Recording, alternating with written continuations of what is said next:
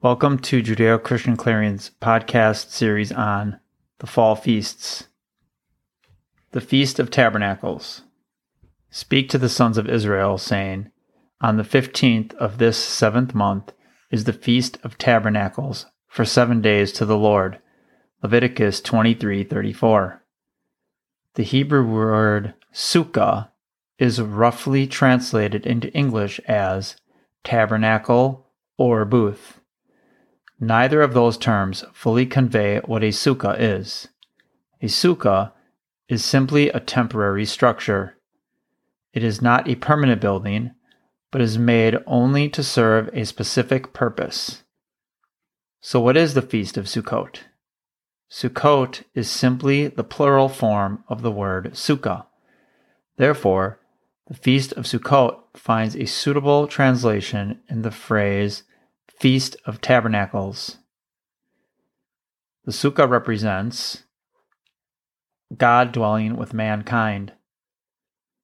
God's desire is, and has always been, to be close to his children. As the nation of Israel traveled through the wilderness, God was making the journey along with them. Exodus 13:21. Eventually, God instructed the people to build a tabernacle for him, and he would let his presence rest there. Exodus 25 8 and 9. The Sukkah reminds us of this tabernacle in the wilderness. Likewise, when the time has come for the new heaven and the new earth, God will be our eternal home, and he will build his tabernacle among his people once again. Revelation 21 3. The sukkah is a picture of God's desire for a relationship with mankind. The sukkah represents our dependence upon God. As God led Israel through the wilderness, he provided manna to eat, water to drink, and had them dwell in tabernacles for shelter. To serve as a reminder of this great provision, God instructed the people to build the sukkah in future generations. Leviticus 23, 42, and 43. So great was his provision that even after forty years of wandering in the wilderness, the clothes on their backs and sandals on their feet did not show signs of wear. Deuteronomy 29 5. The Sukkah is a reminder of God's provision in our lives, not only in the physical sense, but spiritually as well. Luke 12 22 and 23. He has given us the true manna, which is his son. John 6:33. Through Yeshua, we will never be spiritually thirsty. John 4:14. and we can always count on God to be our shelter. Psalm 91:2.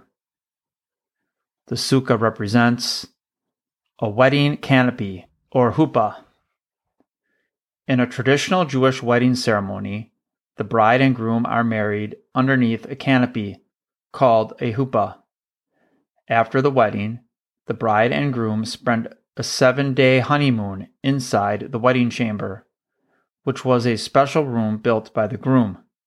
After this time, the bride and groom come out and celebrate with their guests with an extravagant marriage supper. The Sukkah reminds us that we are the bride of Yeshua. He has left to prepare a wedding chamber. John 14:3. While he is away, we, as his bride, are to be preparing ourselves for his imminent return. Revelation 19:7 and 8.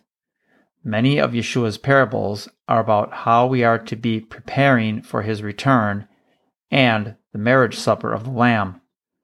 The Sukkah should cause us to consider whether we are ready for his second coming.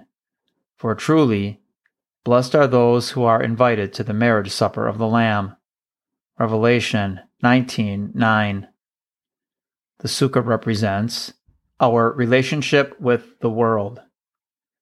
The Sukkah is, by definition, a temporary structure. As the people of Israel traveled through the wilderness, Their homes needed to be able to be taken down and moved as God led them. Likewise, the sukkah is to be taken down after the Feast of Tabernacles is over each year to be set up again next year. Scripture tells us that our bodies and the world around us are not going to last. 1 Peter 2:11. The sukkah reminds us that we should conduct ourselves in the same way as those who showed their faith in the days of old. Hebrews 11:16.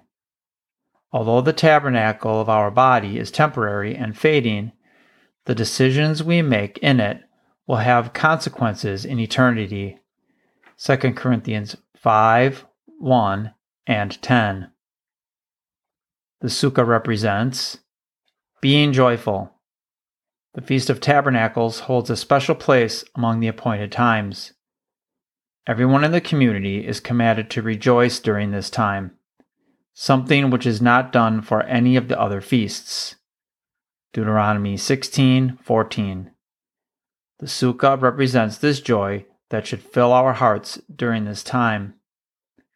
Scripture shows that God's desire is for us to serve him with a joyful heart in all circumstances. Philippians 4 4. Even though life is often difficult and painful, we are able to have joy because of the hope we have in Yeshua. 1 Peter 4:13. The sukkah represents Yeshua's body. And the word became flesh and dwelt among us. John 1:14. In this verse, the Greek word translated as dwelt more literally means tabernacled. This interpretation brings a fuller understanding of Yeshua's incarnation. The word dwelt paints a picture of simply residing or living among us. But when the word tabernacled is used, it serves to remind us of the tabernacle in which God's presence dwelt. We also see him in the symbolism of the temporary shelters the Israelites themselves dwelt in as he did not remain permanently here on earth, but rather ascended into heaven.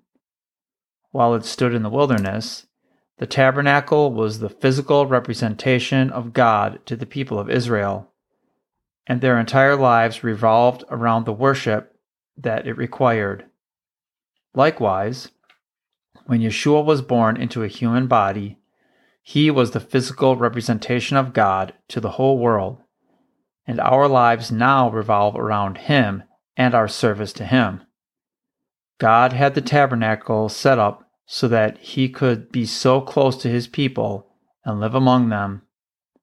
In the same way, God sent His Son in the tabernacle of a human body so that He could dwell within us through the Holy Spirit and so that we can dwell with Him for all of eternity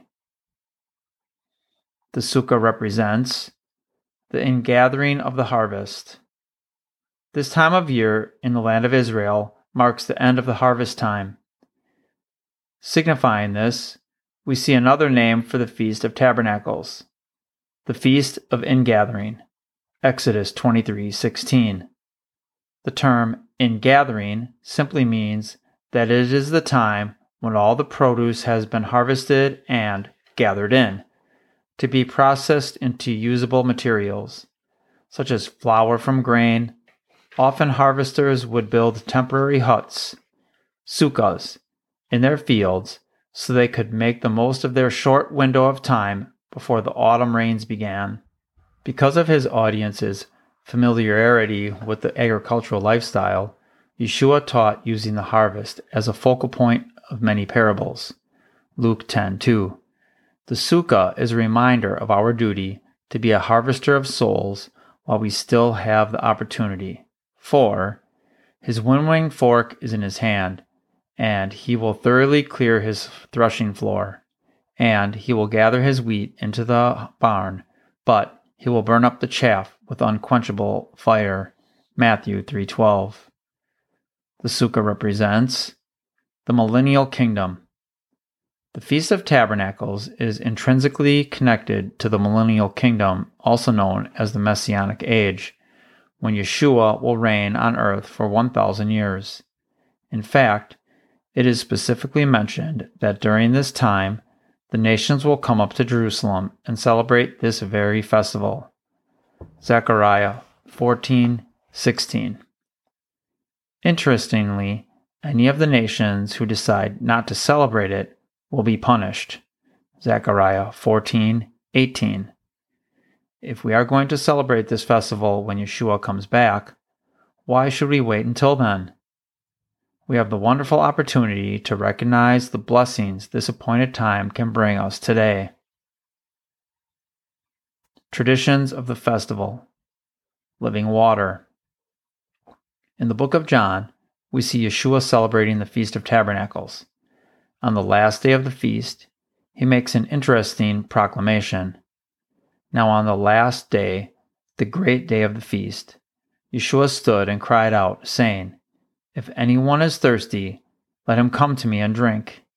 He who believes in me, as the scripture said, from his innermost being will flow rivers of living water.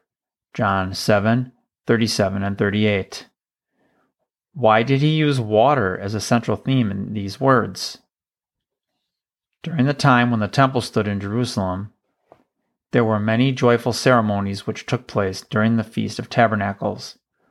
One such ceremony was called the celebration of water drawing. A joyful crowd would accompany the priest down to the pool of Siloam, where he would draw a pitcher of water. This living water, as it was called, represented the Spirit of God. Joel 2 28 and 29. Then they would return, as joyfully as they went out, to the temple where the water was poured out upon the altar this ritual draws itself from Isaiah 12:3. Therefore, you will joyously draw water from the springs of salvation. If Yeshua didn't speak these words during the ceremony, then he was certainly referring to it in John 7, as he beckoned the people to joyfully draw near to him, the only source of true living water. Traditions of the Festival Light of the World the Feast of Tabernacles is a time of great joy and festivities. When the temple stood in Jerusalem, it was the center of these activities. During the feast, giant menorahs would be lit in the temple courts, sending a beacon of light out for everyone to see. This was symbolic of the presence of God filling the temple and emanating out into the world. It is interesting to note that the Jewish rabbis referred to Jerusalem as the light of the world, because of the temple and the light of the menorah within it. There was a menorah lit within the temple at all times, but the menorahs brought out during tabernacles were in addition to this. It was shortly after the feast, undoubtedly with this image still fresh in people's minds, when Yeshua said, I am the light of the world. He who follows me will not walk in darkness, but will have the light of life. John 8:12. According to verse 20, he spoke these words while teaching in the temple courts. The light of those giant menorahs during the feast were only there bringing joy to the people for a little while. How much greater is the light of Yeshua, which is our source of joy and our guide through the darkness not only for a short time, but forever. Traditions of the festival the four species. Leviticus 23:40 is a commandment to take four types of vegetation and celebrate before God. The rabbis identified and standardized the particular types of vegetation to use and injected some interesting symbolism. Fruit of splendid trees. Etrog. The etrog is a yellow, lemon like fruit. This fruit has a strong taste and strong smell, and so is set to represent someone who has wisdom, inner attribute like taste, and also does good deeds, outer attribute like smell. Because of its shape and size, it is also said to represent the heart, which is considered to be where our desires and motives originate. Palm branches, lulav. The palm branch is straight and rigid. It has a taste, but no smell, and therefore represents a person who has wisdom but doesn't do good deeds. Because of its rigidity, it is said to represent the spine, which is considered to be where our actions originate. Boughs of leafy trees, hadass. The leafy boughs used are those of the myrtle tree. These branches have rows of many small leaves. It has a strong smell, but can't be eaten, and therefore represents someone who does good deeds but doesn't have wisdom. Because of the shape of its leaves, it is also said to represent the human eye. Willows, Arava. Willow branches have thin, elongated leaves. It has no taste and no smell, and therefore represents someone who doesn't have wisdom or do good deeds. Due to the shape of the leaves, it is also said to represent the human mouth or the lips. A tradition involving these four species of vegetation is that they are taken in the hand and lifted up together before God. As we have shown above, these types of vegetation represent people who have different relationships with God, and binding them together and lifting them represents how one day everyone will worship and give an account to God. Romans 14:11, Philippians 2:10. We also saw them representing parts of the human body which we must keep in check. Our heart, Luke 6:45, our spine or actions, James 4:17, our eyes, Matthew 5:28, and our lips, Matthew 12:36. We must put to death the flesh and take on the yoke of the kingdom. Traditions of the festival the eighth day. There is a curious command found in regard to celebrating the Feast of Tabernacles. It is a seven day long celebration, but there is a mention of an eighth day. For seven days you shall present an offering by fire to the Lord. On the eighth day you shall have a holy convocation. Leviticus 23:36. It would seem this eighth day is a part of tabernacles and it is often celebrated as such. However, it is in fact a separate holiday called Shemini Atzeret, meaning the assembly of the eighth day. The rabbis came up with an explanation for why there is an extra holiday tacked on to the end of tabernacles. They compare the festival to a party, and after the seven days are completed, the host, God, has enjoyed the time so much that he begs his guests to stay another day. As our desire is to always spend more time in God's presence, it is his desire as well. The eighth day is also called Simhat Torah, meaning rejoicing in the Torah. Torah is the Hebrew word for teaching and is most often used in reference to what we call the Old Testament. Each Sabbath of the year, a portion of scripture from the first five books of the Bible is read aloud in the synagogue. This cycle is designed to read through the first five books in one year. On Simhat Torah, the last section of Deuteronomy is read, directly followed by the beginning of Genesis, thus never allowing the cycle to end. We also should allow the Word to move us and be our source of joy for we have tasted the good word of God and the powers of the age to come. Hebrews 6 5. Traditions of the festival.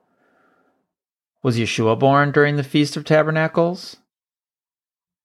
The actual date of Yeshua's birth is not explicitly stated in the Bible, which has led to much speculation as to when it actually occurred, and when, or even if, it should be celebrated.